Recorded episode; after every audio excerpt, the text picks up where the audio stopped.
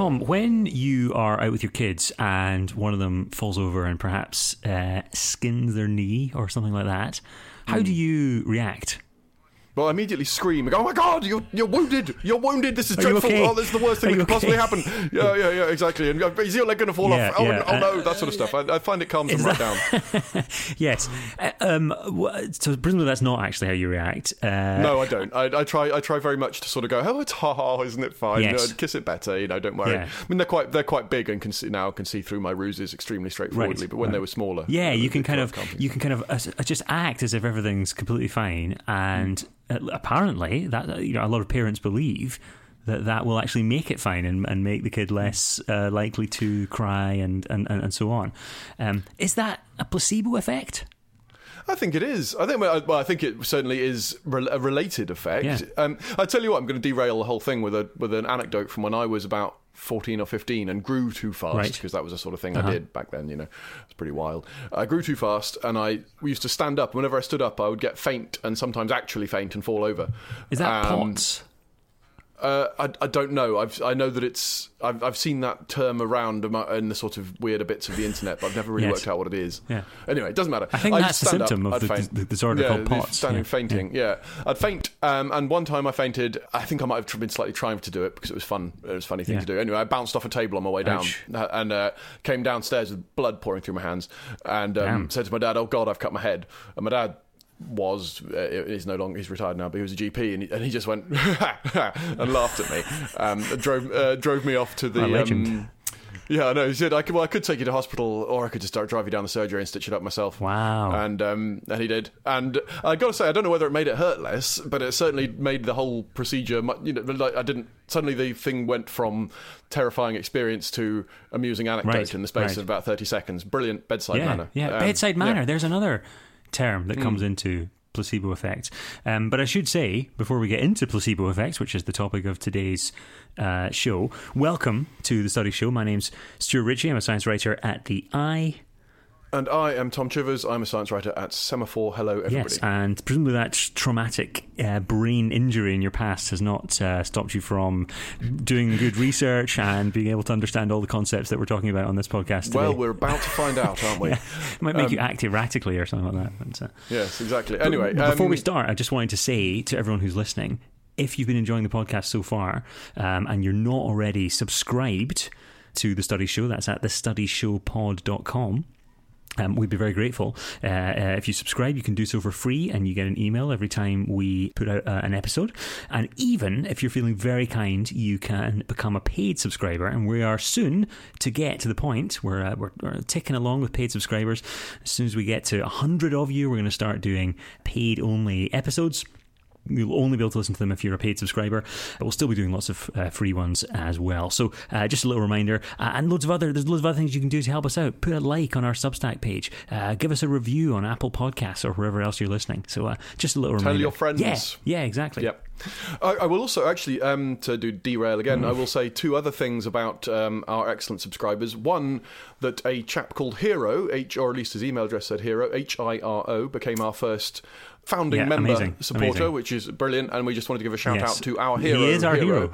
Yeah. Yep, absolutely. And um, also that the topic of this particular podcast, this particular Ah, yes. episode, was suggested by our listeners in uh, the Ask Me Anything post we put Yeah. up a week ago. Which you so can ago. only answer. You can only you can only sorry you can only ask us stuff if Yeah, you are a paying, a paying subscriber. Yes, although it just reminded me that we need to go through and answer the questions on the um uh, and the, from the from the listeners on the thing as well. So that's We'll have we done it by do the time We this comes do. out. Yes, by the time this comes out, we will definitely have done it. All right, okay. So thank you very much to the listeners who suggested placebo effect as the topic, and let's get onto it. Stuart, what is a placebo Well, effect? it's a very, very common thing to talk about randomized trials, randomized clinical trials of like a new drug or a vaccine or something like that. Um, that are placebo controlled, right? So uh, the C in RCT, randomized control trial, is about the control group. And the whole point of that control group is that it needs to be as similar to the treatment group as possible, with the only thing being different uh, being the actual active ingredients. So, you know, the classic case would be like a dummy sugar pill would be given uh, instead of a pill with an active ingredient, or, or um, a saline injection instead of a, an active uh, vaccine. And the idea is that you then compare the effect of the of the uh, the real uh, uh, treatment to the placebo control, and so you don't expect the placebo control will actually work in any way, but you the patient might think it might work, and then they might get better by themselves but that wouldn't be to do with the actual treatment. So that's that's uh, uh, such a common thing to hear that talked about. But I think, yeah. and, I, I, and, I, think you agree, that there's a huge amount of confusion about what it actually what it actually means to say that there's a placebo effect or a placebo response in a study. Some people think that it's uh, the body's sort of innate healing mechanism that comes about because we believe that a, a particular pill or uh, injection or whatever is working. It's all about the power of belief. Other people mm. think that it's entirely a statistical bias or a, a, a, mistake, and there's no such thing as that magical healing placebo effect. Yes, I mean, but this idea has been around for well, certain. For, I, th- I think it's been around for hundreds of years, and that doctors will give pe- give patients things they don't expect to work, but in the expectation that the patient will then sort of feel better right, anyway. Yeah. I think that just sort of is and quite that, a There's that bedside thing. manner thing. Exactly, yes. But um, the word itself means "I shall please." Apparently, it's from the Latin.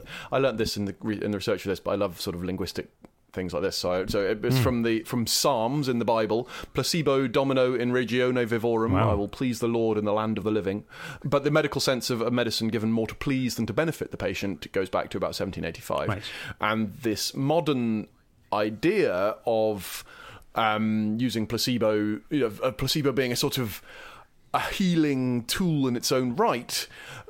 I think people seem to sort of trace it back to 1955. This guy Henri Beecher, or it was Henry Beecher, but with an I. I think he's hmm. American, mm. and he treated Italian soldiers in the Second World War and noticed that when they'd run out of morphine, they'd um, they could they'd give them saline just to sort of fob them right, off, I think, right. basically. And, and people re- reported that they that, that, that it helped.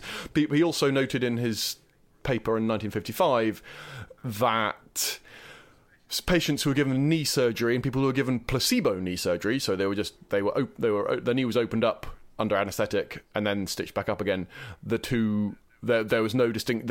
Both arms of the of that trial, both people with the real knee surgery and the placebo knee surgery, but showed the same improvement over two years right. uh, or, or, years so later. The interpretation of that is that the, the placebo knee surgery somehow helped as well, and that, that that's exactly, not the only interpretation, yes. as we'll come to later. No, but, but that is but that exactly. is, uh, the interpretation that's often that that's often drawn. Yeah. Of course, you know you talk about this going back hundreds of years. The idea that you can kind of in, make up something that you know doesn't help a, a patient and yet give it to them and tell them that it's helping them is, of course, the basis for all kinds of bullshit quack remedies over the centuries.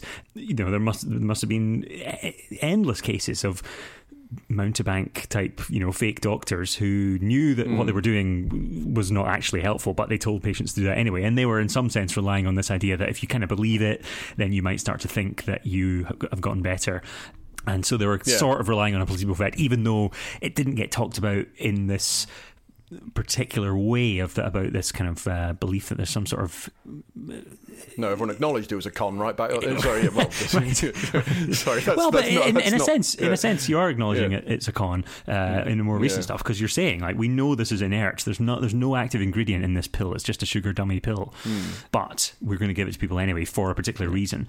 And, and you know, one one reason was is is to compare to an active uh, uh, ingredient. But more recently, people have started saying, well, actually, what if we start giving it to people um, and just tell them it's a placebo and, and, try and use the placebo effect in medicine, which is a very strange concept. Uh, to try and yes, actively the, use the, it. The, the no deception placebo or the non-blind or open label. Yes, that, that, that's right. I mean, I I've been reading about that for years. I remember when I was so way back in um, the two, early 2000s, you must have used to read Ben Goldacre's Bad Science Of course, column, loved it. Right, of course you did. Devoured yeah, every yeah, single I, one. I obsessed. Yeah, absolutely obsessed. I mean, uh, uh, I hope he never listens to this. Because, well, actually, if, if he does, brilliant, because then we've got celebrity hello, listeners. Ben, but the, yeah. um, hello, Ben. Uh, but yeah, I basically based my career on trying to be like Ben Goldacre, which Me is too, a terrible thing to admit. Yeah, yeah. But yeah, just being being a smart ass who corrects people, who corrects scientific errors in in the in the news. That was basically all I yep. wanted, ever wanted Me to too, do. Yeah. And here, here, here we are doing it. dreams can come true, kids. anyway, um, sorry, but yeah. So he he cited this I remember reading about in one of his columns about a famous 1965 trial in which 15 patients were given a pill and they were told do you know what a sugar pill is? This is the direct quote. Do you know what a sugar pill is? A sugar pill is a pill with no medicine in it at all. I think this pill will help you as it has so many others. Are you willing to try this What, a, pill? what a mad thing to say to. Patients. There's much more that's mad about that trial. I mean, firstly, it's 15 patients. Well, but we'll come, you know. Yes. But the um, uh, also it was in 15. It was in patients who were termed as neurotic. The, uh, just incredible that people. You know, the, the, their diagnosis was neuroticism, which you wouldn't get. Well, it's no, no, it's a personality trait that people vary on. True, It's true, not that's a- true. The other thing that's fascinating, diagnosis. though, I thought, was that 13 of the 15 patients were women, and yet, because of the language style at the time, whenever they're talking about the generic patient, they say the pa- we the pa- the, the doctor would sit at his bedside or offer his. Right, because yeah, you know, yeah. they'd never they never say his or her or their as a singular. Um, it was yeah, it, was, it re- reads really weirdly. Yeah, so Ben Goldacre mentioned this particular trial. I mean, as he pointed out at the time, it was very small and it was uh, there was no control group, so you know maybe all the positive effect was just the placebo. No, that doesn't work. Anyway, um, yeah, it's kind of, but it is mind bending because we're going to be talking about that you need Yeah. a control group for your placebo effect. Uh, Yeah. there's- So what's in some of these studies? Yeah, and we will we will we will explain what the alternative expla- explanation is. But yeah, but it, it, it, it's it was very much. I mean, it's very much just an accepted thing that placebos have this incredible effect, and and to some extent, right, we've been mainly talking about pain. You know, we, well, we have so far been. You know, the, if my child falls over and I react calmly, they might they will think it's less bad. And we're talking because the Yeah. pain will feel less bad. Um, but that's not all people talk about. They talk about you know f- real physical im- uh, physical effects, and it's this idea that it's this re- you know that ulcers get smaller and so on, Yeah. and this is and that it's a real some incredible mind over matter healing impact. that's Um, definitely the impression you get from from from hearing some people talk about it. There's TED talks and podcasts and things like that that, that people talk Yeah. about these almost magical ways of that the body can heal itself as long as you believe. Yeah. Yes, exactly, and, and they do. I mean, there's I've seen you know quite often people, people see- uh, having these long conversations about how do placebos work. You know, how does it do this magical stuff? And I was looking at a, a book chapter on this uh, non, on non-deception placebos, which again, there's a systematic review say, is suggesting they appear to have positive, positive clinical effects compared to no treatment, although then it does say limited number of trials, not blinded, positive messages included, along, uh, you know, other things that make them not particularly trustworthy studies. But there is a literature that claims these non-deception placebos work, and, it's not and- just and, and you should say this isn't these are sort of mainstream researchers who believe in this it's not like although i think some of them are interested in the sort of alternative health world acupuncture they and stuff like that. be, yeah. but it's not like they're complete they're not like uh you know homeopaths publishing in the homeopathy journal. These are these are you know there's an article uh, about placebos in the new england journal of medicine that makes these kinds of claims. Yeah, and they they posit things something called a pharmacological memory, so that just like you know Pavlov's dog, that if, if you if you ring a bell every time you give a dog food, the the the the, the dog will salivate when it sees the food, and will le- eventually le- learn to associate the ringing of the bell with the food, and then will salivate just when you ring the bell. i've always wanted to try that with my dog actually i've never kind of got around to it but uh, uh, Do you, don't you have to like cut a hole in the dog's throat to do oh it? Oh God really Well, that's what I think Pavlov. Oh, maybe that's a different Jesus study. Christ! I don't know. that- no, I had no yeah. idea about that. I thought he just rang a bell. It was a very nice, pleasant thing. The dogs were getting food. No, but I'm, I'm, there's there's a lot of these early 20th century experiments which basically involve chopping bits off animals. So Jesus um, Christ! I didn't uh, know about that. Uh, Biscuit seems like a sweet dog, so I wouldn't recommend it. If, Not going to but, yeah, do any surgery on it? look it. it up anyway. Maybe I'm wrong. Maybe I'm wrong. I'm, I'm not confident about that, and I can't bother to go and look it up now. The hypothesis is that the just as with the Pavlov's dog, if if, if you give someone a medicine and asso- and and the stimulus associated with it is like a needle being injected or a pill being given, then your body has some physiological response to the medicine, which it then learns to associate with the the stimulus, the needle or the pill, and then later on when you give them just the needle or ju- just the pill, so just the stimulus, which itself should have no effect, your body has this Pavlovian reaction and does something, you know, whatever the, the physiological response is. Uh, there, one example was a saline solution given after repetitive injections of apomorphine, an anti-Parkinson's medication, induced apomorphine-like effects at the level of neural activity recorded from the brain's subthalamic region. Um, So, I mean, you wouldn't expect that would last very long.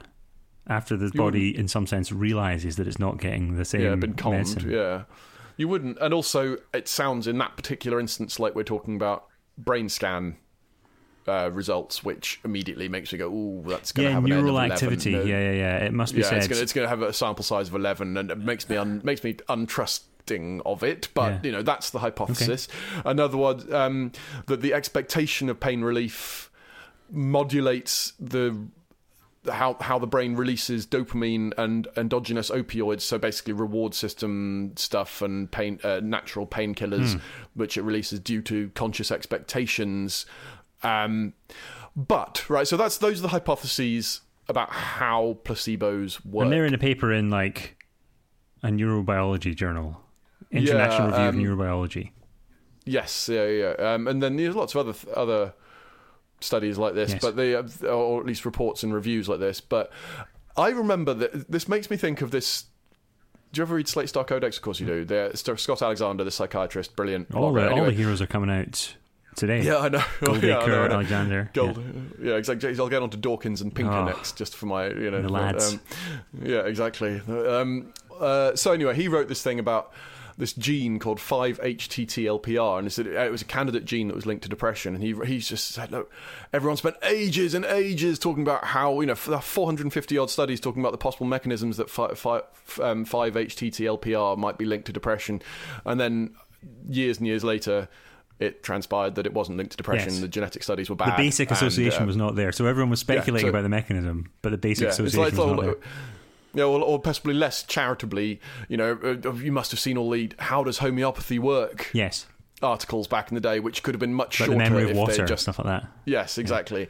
There mu- There'd have been much shorter articles if they'd just written it doesn't. yes. You know, I, I, yeah, I think it's so important that you need to be absolutely sure that the phenomenon exists in the first place before you start Spending and, and actually, you know, more broadly, this this applies to things like the Loch Ness monster. How could there be a plesiosaur in Loch Ness? Let's think about all the possible ways that that could have that could have happened, um, or how could alien abductions? How exactly, you know, did this did this occur uh, at, at the time? Um, and even if it, even if it's if it's just a story about an alien abduction, you can spend ages and ages and ages working out exactly how someone might have been fooled by this light in the sky or whatever. And then it turns out that it just never happened in the first place. Someone made it up. Yeah. Or- Yeah, so you need exactly. to actually be sure that there's a ground truth that you're trying to explain before you go and try and explain it. exactly, and that's what we're here to do today. Yes. So, um, does the placebo effect? Is it real? Yeah. I mean, is, is is it real, and when is it real? Those are the things we want to know. Um, because the thing, the, the the complicating thing is that there there are other ways in which people could get better when given a placebo pill, other than the placebo pill having the effect, um, right. And, and causing the magic healing. Yes, uh, exactly. mechanism. Yeah, exactly. Maybe it is uh, it's an illusion, an illusion rather than real magic. I think is Yes. uh, the phrase. Yeah, you- I, I put that in the notes uh, because yeah, an illusion would be some kind of artifact in the studies. So some kind of something's Hmm. gone wrong in the statistics of the study, or the setup of the study, or the methodology of the study, where it's actually nothing to do with the person's um, w- w- with innate healing mechanisms or anything. It's nothing Hmm. to do with all these kind of things that we've we've just talked about, and this is why it's tricky because it would still, in some sense, be due to the pill, right? In, in, in, in some Yeah. in some of these cases, I'm gonna we'll go through the list. In some of these cases, it is due to the pill to some degree, but it's not in the way that people talk about. It's not in the sort of magical way that that that, that uh, Yeah, the- the body heals yeah, itself Yeah. Um, it's it's much more mundane than that. So the first one is that people might just have been getting going to get better anyway, right? So lots of conditions come and go, especially if it's stuff stuff like pain. You have good days and bad days, or some conditions are time limited, like they just you know if you're talking about some kind of medicine for a cold, for instance, you're Hmm. going to get better in you know a week at most, or maybe a bit longer. Uh, and if you give someone a placebo pill and they get better after giving them the placebo pill, you don't know if that's anything to do with the, the, the pill. It's not the body's internal mechanisms all starting to act because they believe that the pill mm. has an effect. It's just because they would have got better anyway, if you even if you hadn't given Yeah. them anything. So, and that's why it's important to uh, have uh, a placebo group in your in your trial? If you want to if you want to actually work out what a placebo what the placebo effect is doing a placebo effect and compare it to a no effect group as well. There's also a more statistical phenomenon which is regression to the mean, or regression towards the mean, um, which is this thing which Francis Galton uh, in the late 19th century came up with this, and he was talking about taller parents tending to have uh, shorter kids, and that's one expectation. He called it um, regression towards meritoc- uh, not meritocracy, mediocrity. Uh, that's a, a, an unfortunate uh, phrasing, but um, uh, given all his other stuff, but um, uh, a regression towards mediocrity. Hmm. And I don't think he meant that in an insulting way. I don't think he would use it in the way that I would you know, sometimes. Yeah, mediocre just meant literally just meant yeah, the middle. Yeah, it's not like when I'm looking in the mirror at night and I say me- mediocrity. It's just, it's just, oh. I, it's just, it's just when, it's just, it's just when. Um, yeah, it's something something's moderate, average, medium. And so the idea is that when you take a, a sample of people, um, or any kind of any kind of sample, and you and they're selected to be more extreme, and in the in mm. the hmm. case of our clinical trials, it's going to be the case that people are more extreme in the sense of their symptoms uh, in a clinical trial than the average sufferer of that condition would be because they're the ones that have gone to the doctor, maybe been signed up for a clinical trial, maybe signed themselves up. You're more likely to do that if you're at a kind of more severe phase of your illness. You know, you're having a bad few days of your pain, you're having a bad time. And so the next time you make a measurement of the pain, it's probably going to be a lower measurement just because you've simply statistically got yourself into the position where you've got extreme scores at the initial point. So uh, the next time you check, the average result will be less extreme, and it'll look as if people who have been given a placebo pill have gotten better because of the placebo. But actually, that's not that's not the case. What this is, right, is uh, I know you're not a sports fan, oh, no. so you won't understand any of this. But um, there's a, there's a couple of things. There's the in football. There's the famous manager of the month curse, and uh, there was used to be a thing called the Sports Illustrated curse, which was if if some American footballer was put on the front cover of Sports Illustrated, or if um, ah, a, yes. a, football manager uh, in the UK in you know in British soccer is named manager of the month in the Premier League, then amazingly the next month they won't do so well. Right. Um, right. And what's what's obviously happening is if you happen to have a, a, good, a, a, good run of form and do really well, that's partly luck. You're partly over. You're obviously yeah, over some randomness in that. Yeah. yeah. Yeah, and then uh, just by the the normal working, you know, you'll you'll be closer to your average performance the following month, and that is closer to normal. And so the next month you'll, yeah. you know, there's, unless there's some consistent reason, it's like you like if if I roll three sixes on average, my next roll will be my next roll of three dice will be lower. Right. You know right. that. Yeah. That's literally and because the there's randomness in the way that people's symptoms develop uh, in in, in mm. many many conditions. I mean, there are some conditions that are maybe more progressive uh, and so on. They just tend to always get worse and worse and worse. But those are not the mm. kinds of things that placebo effects tend to be seen on, right? Placebo effects tend to be seen on types of conditions like pain and so on that do involve yeah. quite a lot of, of, of, of, randomness. So as soon as you have a situation where there's randomness, and as soon as you select people on the basis of them having extreme scores, which you're doing in a clinical trial normally, yeah you're going to see people regress towards a less extreme uh, score. And again, that's a reason why it's really useful to have a treatment group and then a placebo group and, and, and a group with no intervention because everyone you'd expect to regress to the mean at the same rate. It's just that you'd expect if the treatment works, then they would actually start to um, get better, get better faster. Yeah. And if you think there's a real a real placebo effect, they would go faster than the no treatment group uh, uh, as well. Uh, that's another reason. Then there's the more kind of psychological reasons where that do involve, in some sense, the power of belief, but are maybe not as exciting as the way that uh, is often described. So, expectation effects, which is if you're writing a questionnaire, filling in a questionnaire about how much your pain, how bad your pain is, um, and you do it out of 10 or whatever, you might start with eight, and at the end of the trial, you think, well, I've just been in a trial. So I guess I'll say seven because you know maybe it had some effect there. You sort of convince yourself that there's an mm. effect on your pain. Maybe there isn't. Uh, and there's always going to be some, again, some noise, some randomness in the way that people answer, you know, a- across time about their own symptoms, and the way that different people answer. You know, two different people who are having the same level of pain might record it differently on questionnaires, just because of their innate characteristics and, and also just some random, just some randomness. So as soon as you have all, there's also yeah, go. I'll just jump in there. So there's a there's a, there's an interesting philosophical question which we won't get into.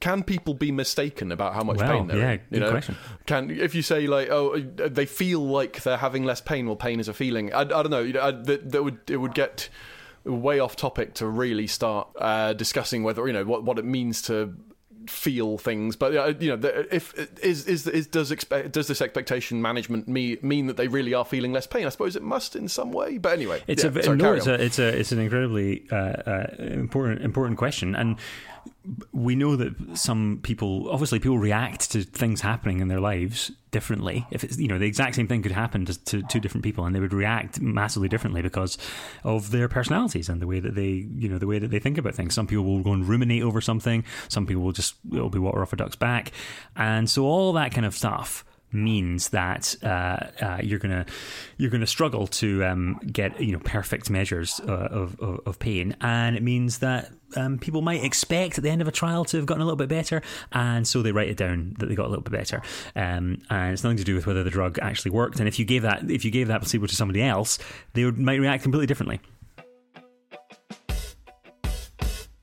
The Studies Show is brought to you by The i. Uh, the i is one of the national newspapers in the UK. It's the one I uh, work for, and they're offering listeners to this show a 50% off digital subscription to the entire newspaper, which covers UK politics, uh, world news, culture, and science. If you go to inews.co.uk slash subscribe. Now, I uh, recently wrote um, one of my weekly newsletters, which are only for subscribers to the i, about this amazing criminology study that claimed that having a strip club in an area reduced sex crimes uh, in that area. But it turns out, in a rather spectacular critique of the study, it turns out that they got everything completely wrong. They had used the registration date of the strip club and not the date that it got opened. So actually, these strip clubs were never even open in the first place. And they had they had used a crime data set where 94% of the people in the data set were actually found innocent and had not committed a crime. So huge errors and I wrote about them as part of my newsletter at the i. So if you're interested in reading that and many other things which I've written, and indeed the whole newspaper, go to inews.co.uk slash podcast. Uh, I will do that. Stuart, I'll do that. And the Studies Show is also brought to you by Works in Progress, ah, yes. which is an online magazine uh, interested in science and technology and, of course, progress, as uh, the name implies. Mm-hmm. There's an um, interesting article on it at the moment about how, um, while most American cities have seen insane house price level rises, Washington, D.C. has managed to avoid it to some degree. And that is, I, th- I think, heavily to do, they suggest, with its greater focus on mass transit. So, you know, public transport systems, which. Uh, I've been on the underground. And have you ever been in I've never underground been to station? And oh right, oh, it's Never it's a weird place, but it's but it's worth a it's worth a visit. I find Oh. it strange. Everything's everything's really big. Like every hotel I've stayed in in Washington is absolutely enormous. You know, normally when you go to a city, a big city, you get you get tiny little pokey hotel rooms, even in even in nice hotels. Americans love a massive hotel room, though. Whenever, you, Yeah, whenever I, yeah. whenever, well, whenever I, but a couple of times in recent years, I've hired some crappy sounding, seeming hotel in America, Yeah. and turned up, and it's got two double beds in this massive. Right, Right, right. I, I, you know, I mean, not in Manhattan.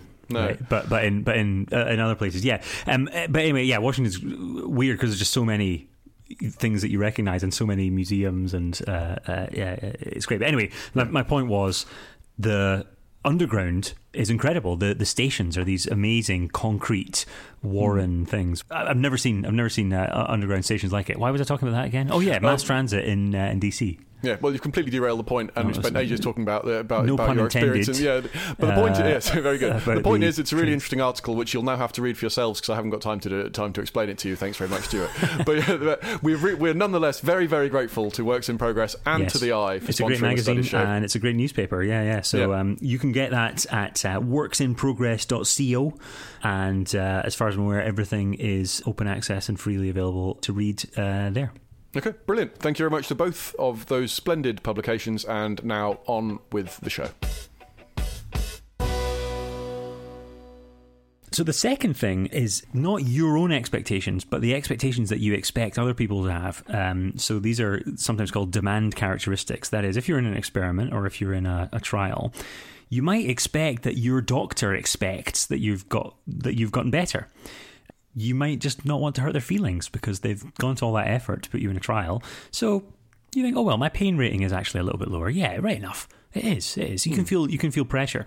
This is why it's important to make sure things are double blind. That the doctor doesn't know what condition the patient is in, because then they can't Yeah. act differently around around the patients. It's not because necessarily because the patients will, you know, that will kick in their natural magical healing effects, but just because they might misreport things um, because of press- a feeling of pressure from the doctor. And um, it must be that's that's an interesting one because you, you can't blind that you can't blind that away in the patient, can you? You can't No, indeed when not, you're indeed doing not. these trials about uh, when you're giving no treatment. That's just inherently you're you're going to notice not taking a pill. You know, that's, Yes, that's yeah. going to be hard to avoid. Uh, um, and that, it's a bit anyway. Hmm. like the Hawthorne effect, which is this idea that if you're if you're just be, being studied, if you know you're being studied, you know someone's paying attention, then you might just try a bit harder. You might just act a little bit differently.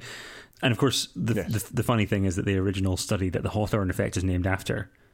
It, it didn't happen. It was fake. What's the story? Yeah, it was fake. It was so so that it was it was a um, it was in a it was a factory, the Hawthorne factory or something Hmm. in the in the states in the mid uh, the middle of the 20th century, and they found they tried to do different lighting to see if it made um, employees work harder, and they found that they, they, they, they, what they claimed to have found was that it was um, whatever the changes to lighting were that people worked harder if it was dimmer or when it worked harder when it was brighter, and then and and ev- you know, so it didn't make any difference. It was just about the experiment being carried out. But then it turned out that um, actually this. Uh, this wasn't No, true. The, experiment never the, the data was ne- the, the, the data was never formally analysed and thought to have been destroyed, and there was never there, so there, were, there, there wasn't really. There, we've got no way of knowing whether it ever happened in the experiment as they. As Oh they well. yes. yeah, that's uh, that's depressing. Uh, but but Hmm. the, but the point still remains that you do need to take extra care that you're not giving people different expectations um, Yeah. from just giving them a pill. Uh, that might make them think, well, I've been given a pill, so I will just, and and this can be entirely unconscious. You know, I've been Hmm. given a pill, so I'll just report that my pain is a little bit lower, and that would look like the, the people in the placebo group were getting better, but actually, that's not necessarily the case. So so these are these are all why you need a control group, right? You can't. Yes, yeah, and there's, there's another one by the way, which is Oh, They- sorry. Yes.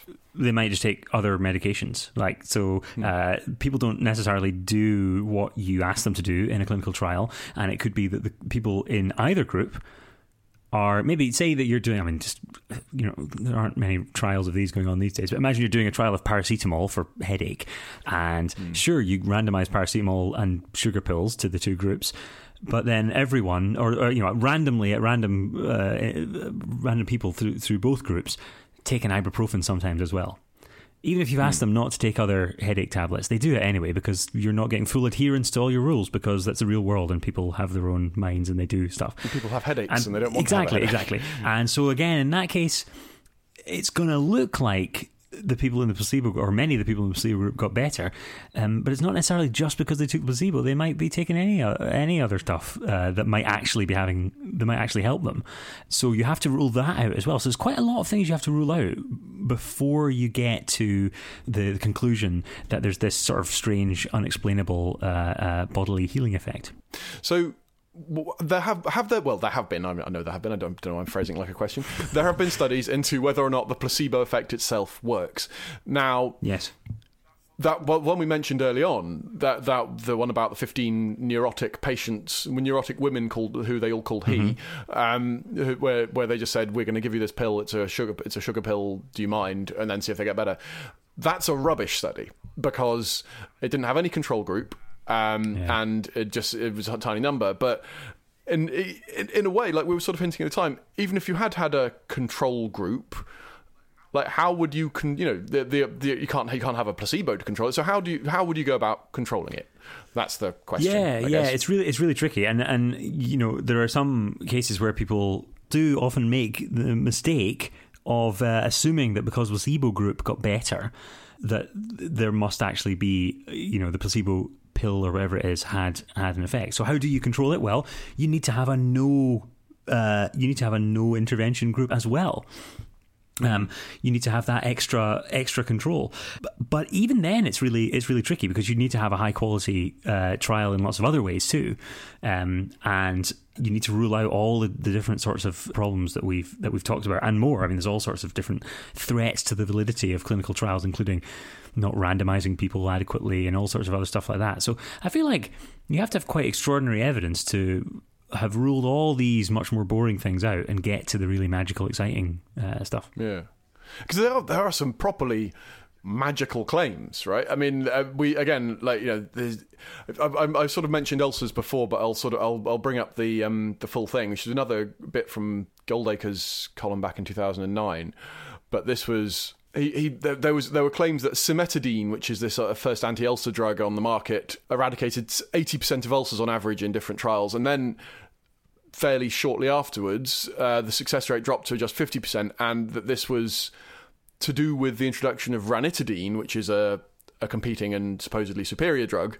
So the, people's expect people's sort of expectations of the effect of you know because there was a better one you could get, the expectation that this one that the first one would work dropped a bit. So why aren't I on the good mm. one? Um, and the Cochrane review, there's a 2010 Cochrane review into um, placebos, and it suggests that it says that you know there's one thing a lot of people argue, say it works for pain well, sure but others say it works for things like asthma high blood pressure and even myocardial infarction and and that would that's properly magical stuff right because that you know your, your, pain is subjective so yeah. you know that's fair enough but the size of an ulcer or the number of a heart number of heart attacks that's a very non-subjective. That's a very objective right, measure. Right. You're not just filling in. You're not just filling in a questionnaire. I mean, there's obviously still going to be error. Uh, You know, you, measuring an ulcer is not super easy. It's not like measuring someone's height with a ruler or something. Uh, you're obviously going to have to go in there with a little camera or whatever it is and and, uh, and, and and measure the size of it. But it's a lot more objective than it is, uh, you know, someone's questionnaire answer on a pain scale. Yeah, uh, yeah, absolutely. So until you invent a, a, a, an MRI scanner or something that reads your exact pain levels from just your brain scans, um, which does seem rather a long way off, we're not going to have an mm. objective measure of, of, of, pain. But yeah, I'm I'm really surprised by the um, the, the more objective uh, stuff like that. Yeah. So we'll have a look at the studies. There, there was there was, a, there was a review of the literature in 2020, Colloca and Barsky. Yeah, and this is in the New England Journal of Medicine, as I mentioned before, which is you know widely considered the, the, the most prestigious medical journal in the world. Yeah, certainly one of the big four, isn't yep. it? Um, Wait, what are the four? Uh, Lancet, New England Journal of Medicine, Lancet, BMJ, JAMA. Oh, JAMA, yes, yes, yes. Journal, Journal of the American Medical Association, and the one that's called the BMJ, which we all know stands for the British Medical Journal, but it's one of these weird things like BP, where They've pretended it's not doesn't sound yeah, uh, yeah. It just it's just called the BMJ now. That's I find that very strange. It used to be British. Remember when Barack Obama there was the oil spill and he called it British Petroleum, and and everyone saw hmm. it like as a slight on the UK. Uh, how dare yeah, they? Yeah, yeah. When, but actually, that wasn't the name of the. Like he got the company name wrong. The, the company name is BP. I, I, find it so annoying. I've, like, Such a weird I, corporate thing. I, have a feeling like KFC might have done the same thing. I'm not going to bother looking it up either. But the um, it's just, it's just yeah. like, come on, we all know, we all know, like it, it it's like um, well, but yeah, it's completely reliant on it's reliant on the fact that people knew what it was the, back the in the C day. for chicken. Yeah, but it doesn't. Petroleum, yeah. yeah, yeah, bonkers. Anyway, so they said in this review that placebo and nocebo, nocebo effects being the sort of evil twin, you know, the um, the the opposite of right. If you tell someone that everything's bad, really bad, then they'll actually feel worse. They, and, yeah, their pain will yeah. be worse and things.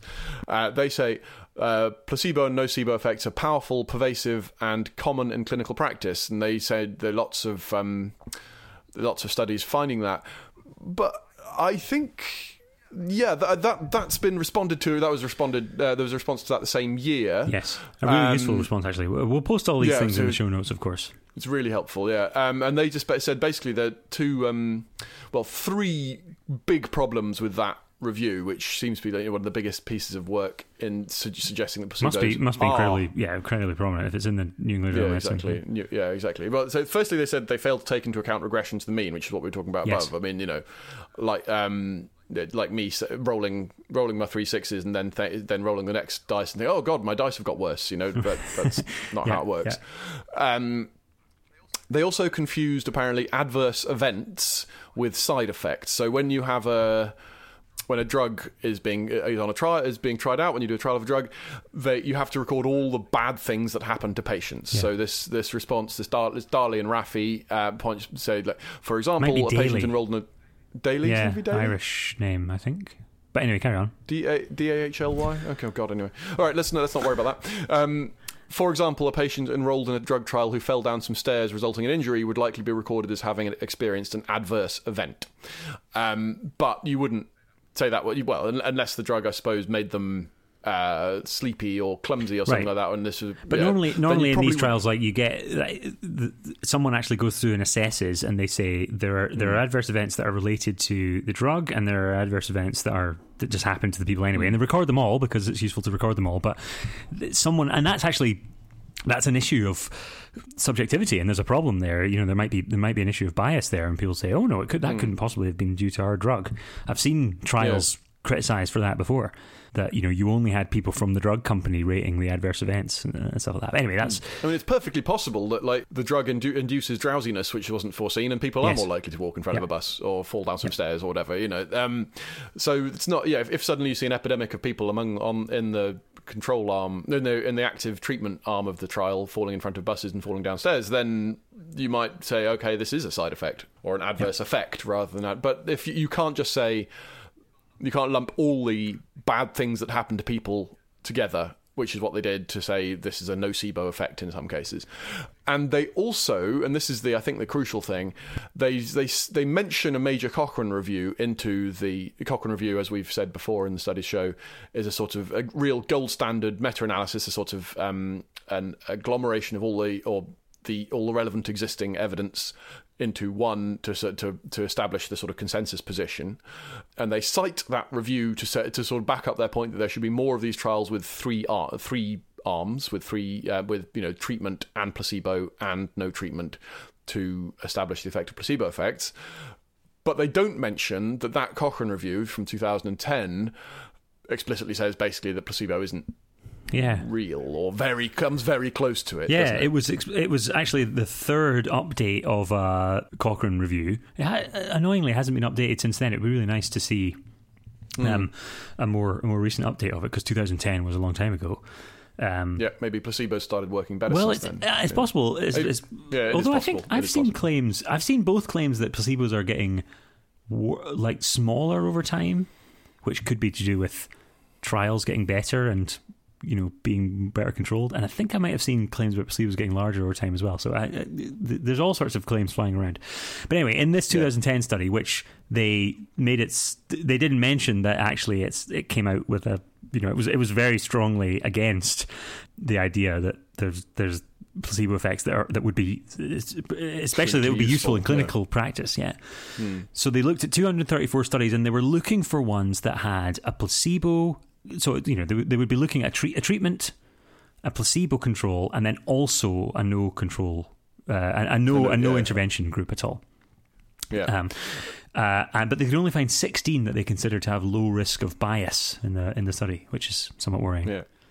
Yes, and they um of the of they of those they found that they said the results were heter- heterogeneous, a lot of heter- um, a lot of hetero- heterogeneity in the in the studies, which is a fancy schmancy way of saying that the results of the studies varied Mm-hmm. a lot, um, and they they looked at two main and, and types of the study, right? Uh, some of them will be, you know, longer term. Some of them will be of very different conditions. Some of them will have large sample sizes. Some of them have small sample sizes. It all adds up to being quite hard to Some were good, compare across the studies. Yeah.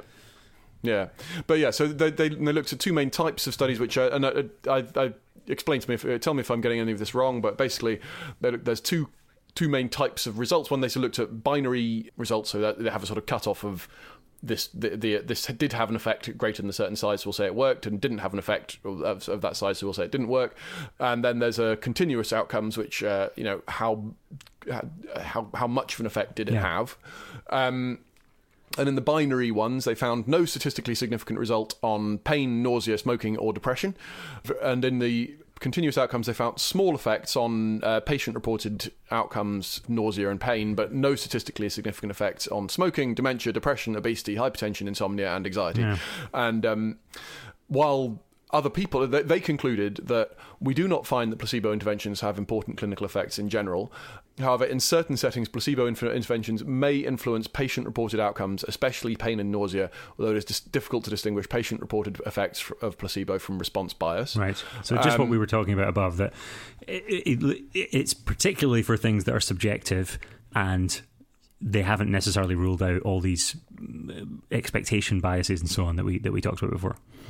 Yeah, and they also say that most of these studies involve deceive. Most of these placebos involve deceiving the patient. So you Uh, so you don't really, you know, uh, you don't really want to be using them in normal medicine.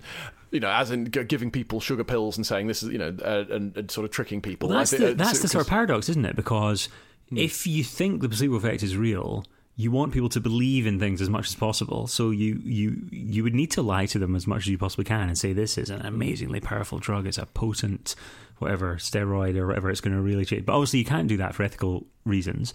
You can just say to people, you you may be. Re- randomized into the placebo group or not which is why they try these open label placebo groups where you just say to people this is a placebo pill what do you you know do, do- we think this will might this might make you better because other people have got better in the past Yeah, which the reviewers of the 2020 the, in the in the 2020 thing they they there's one reviewer uh, Luana Colloca who I think is quite a big fan of or, a bit, she describes herself as a placebologist and does a lot of research into it.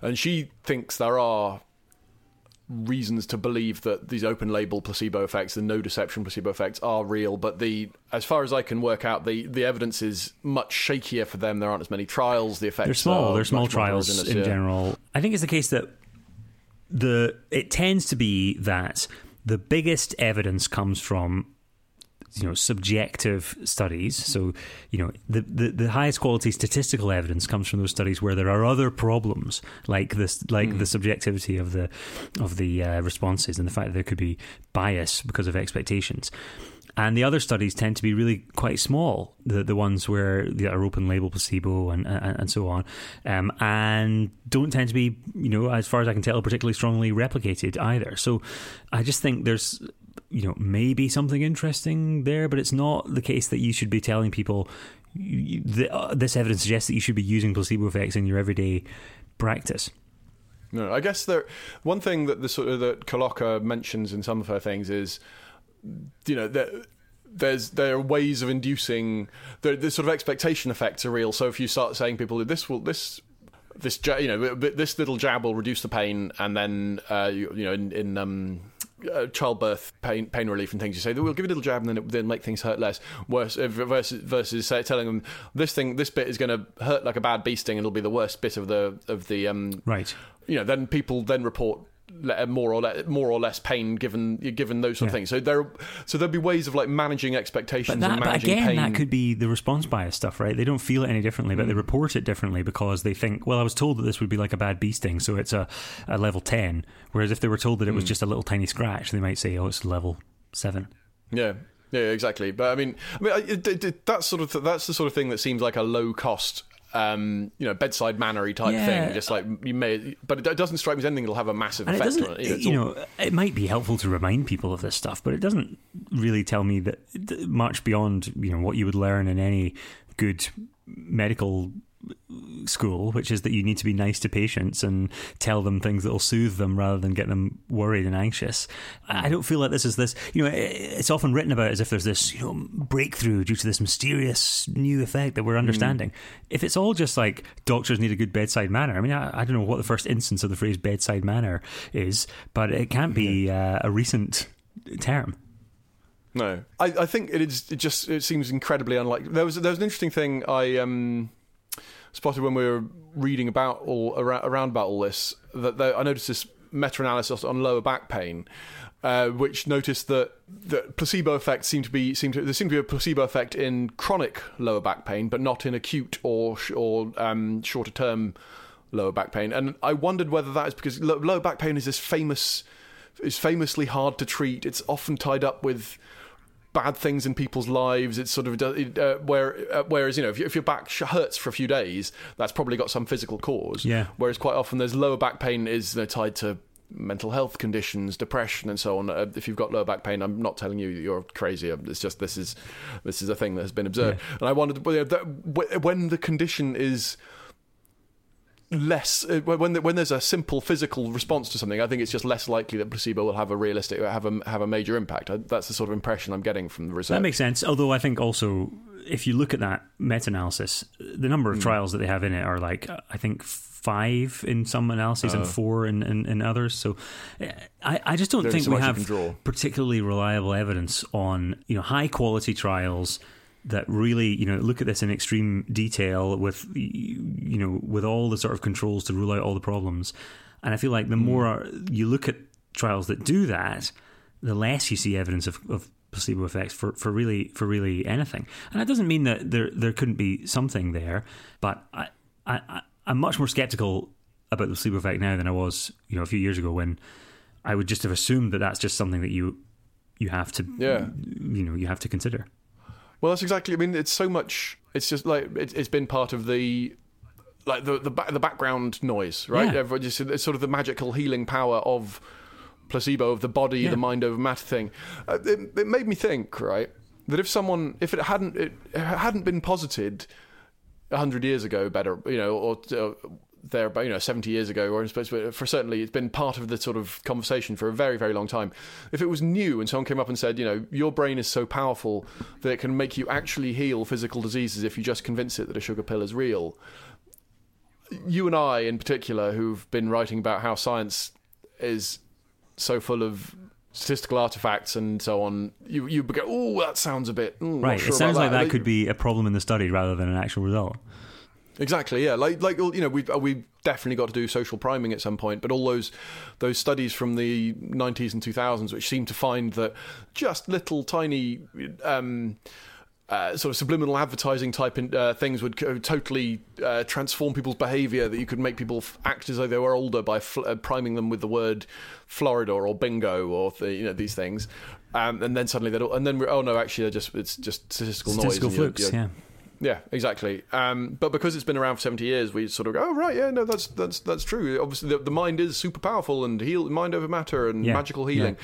I, I think that's I, think, that's true, and I, I I also think that i- i- it's just it's just a confusing term because people talk about a placebo group and a placebo response and, and, and so on, and all that is incredibly important. Like it, it's really important to have that stuff in your study because you need to control for all the problems that we've talked about before the regression to the mean the expectation effects uh, the the fact that conditions are self-limiting uh, and so on you need to control for that but it's just that you can't assume that that there are all these biological effects just from the basis of just on the basis of um, you know the placebo group got better.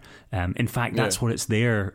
You know, it's not there necessarily to test that. So, I think there's just confusion about the way people talk about it, and I think from hearing people talk about the, the importance of placebo controls, people sort of, uh, many people assume that what's being talked about there is um, i- i- i- placebo is a effect. placebo effect within the body, whereas actually it could just be a placebo effect within the study uh, that doesn't actually relate to people's uh, biology in any sense, but it could just be problems with bias in the measurements. Yeah, there's a distinction that they draw in the literature between the placebo effect, which is the sort of um, what's the changes specifically attributable attributable to placebo and nocebo mechanisms, including the neurobiological and psychological mechanisms of expectancy. So that's the sort of Yeah. thing that we think of when we talk about the placebo effect.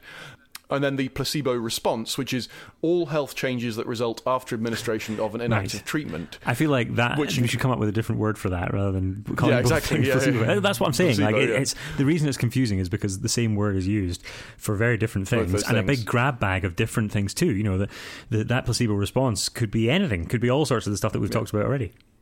Well, exactly. This, the thing then goes on to say this could include natural history and regression to the mean. So the, the get better by itself effect and the the return re- Yeah, regressing to the mean effect, which you know is. it- you're right. It's it's silly. It's it's unfortunate that they're both called placebo somethings because uh, let's face it, one of them is it, it, it is a statistical artifact and nothing to do with the pill that we call a placebo, and yet it sort of gets mentally lumped in with the placebo. Yeah, yeah, absolutely. And one of them is definitely real. I.e., we definitely know that there are biases in studies that co- that can cause you to draw the wrong conclusion from statistical analyses uh, and from the, you know methodological problems in the study. We don't definitely know that there are these innate biological healing mechanisms where you know eh, opioids are released because of your belief in a treatment. Like we don't know if that's true or not. No, I mean, uh, and, and that takes us back to the beginning of like, say, we there's been a lot of effort expended on working out how they work, but perhaps there should be a little bit more. For example, a new Cochrane review would be lovely on whether they An work at all. update to that previous one would be yeah, that would be really nice. Uh, Yeah. It's been a long That's, time. It's been 13 years asks. now. Yeah, yeah, yeah. Yeah. yeah. Yeah, exactly. And it's an official request from the studies show to uh, Yeah, um, to the Cochrane Library.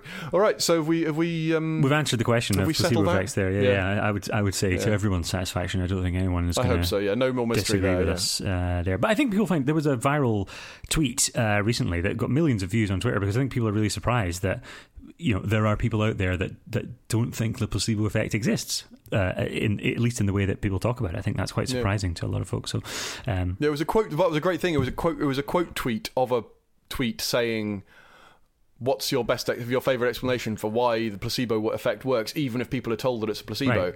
And the you know, explanation is well, maybe we don't need to explain that because it might not actually yeah, exactly. be true.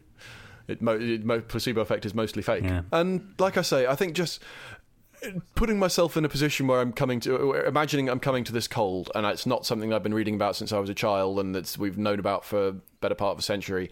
Just the idea that the the brain can magically heal severe physical, or I shouldn't say magically, but you know, can can through mind over matter cause itself to heal significant physical problems It's just something I'd need to see a lot of evidence for. I believed, and I, I have not seen that evidence yet. Yeah, I don't I, think. I, I, I agree with you there. So that's uh, slightly annoying because again, it is fun if we disagree about stuff, but uh, I Yeah. think we're kind of on the same page thought, I thought, I, when when we first mentioned, posited the, I think we we were talking about it in um, an earlier piece. I think it was the uh, uh, we when we were doing the the psychede- psychedelics Yeah. one. I th- you were- you were saying, oh, the placebo effect's the most powerful effect in medicine, and I was saying that, that, uh, that maybe it's not real.